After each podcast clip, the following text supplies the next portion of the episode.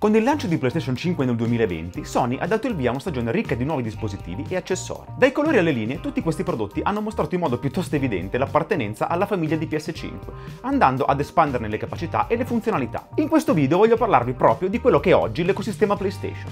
Prima di farlo però vi invito a iscrivervi al nostro canale e a mettere un like. Grazie mille per il vostro supporto.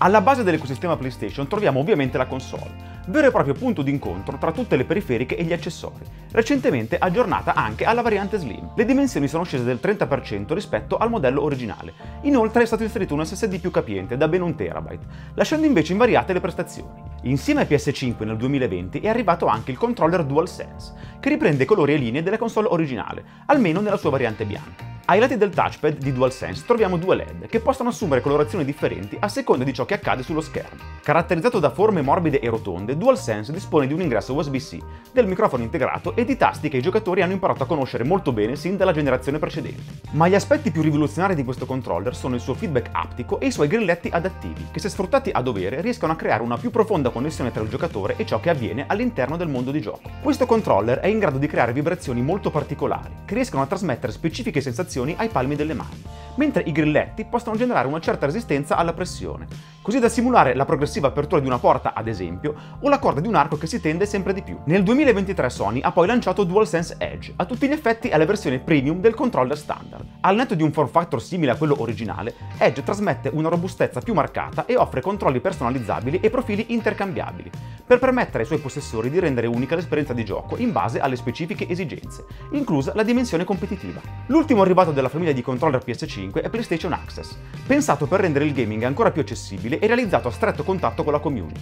L'ampia gamma di configurazioni e possibilità di personalizzazione permette anche agli utenti con disabilità di giocare più comodamente e per più tempo. Con un orientamento a 360 gradi e pensato per il posizionamento su superfici differenti, Access può funzionare con dispositivi di controllo addizionali e offre una libera configurazione dei tasti, nonché una leva di controllo del braccio completamente regolabile. Dai controller passiamo ora alle cuffie, a partire dalle Pulse 3D, delle cuffie wireless Bluetooth utilizzabili con dongle Wi-Fi o con jack audio. Dalle forme rotonde ed eleganti, montano una fascia in gomma che le rende più confortevoli al contatto con la testa e, neanche a dirlo, richiamano ancora una volta le tonalità della console. Le Pulse 3D sono state progettate specificatamente per beneficiare della tecnologia Tempest 3D Audio Tech di PS5 per un'esperienza sonora di livello, che presto verrà ulteriormente arricchita con le cuffie Pulse Elite, in arrivo il prossimo febbraio. Il nuovo headset dalle fattezze ricurve offre il supporto audio lossless, un microfono estraibile e una tecnologia IA per la riduzione del rumore, la stessa impiegata dai nuovi auricolari in-ear Pulse Explorer. Questi sono dotati di una batteria che dura fino a 5 ore e di microfoni integrati.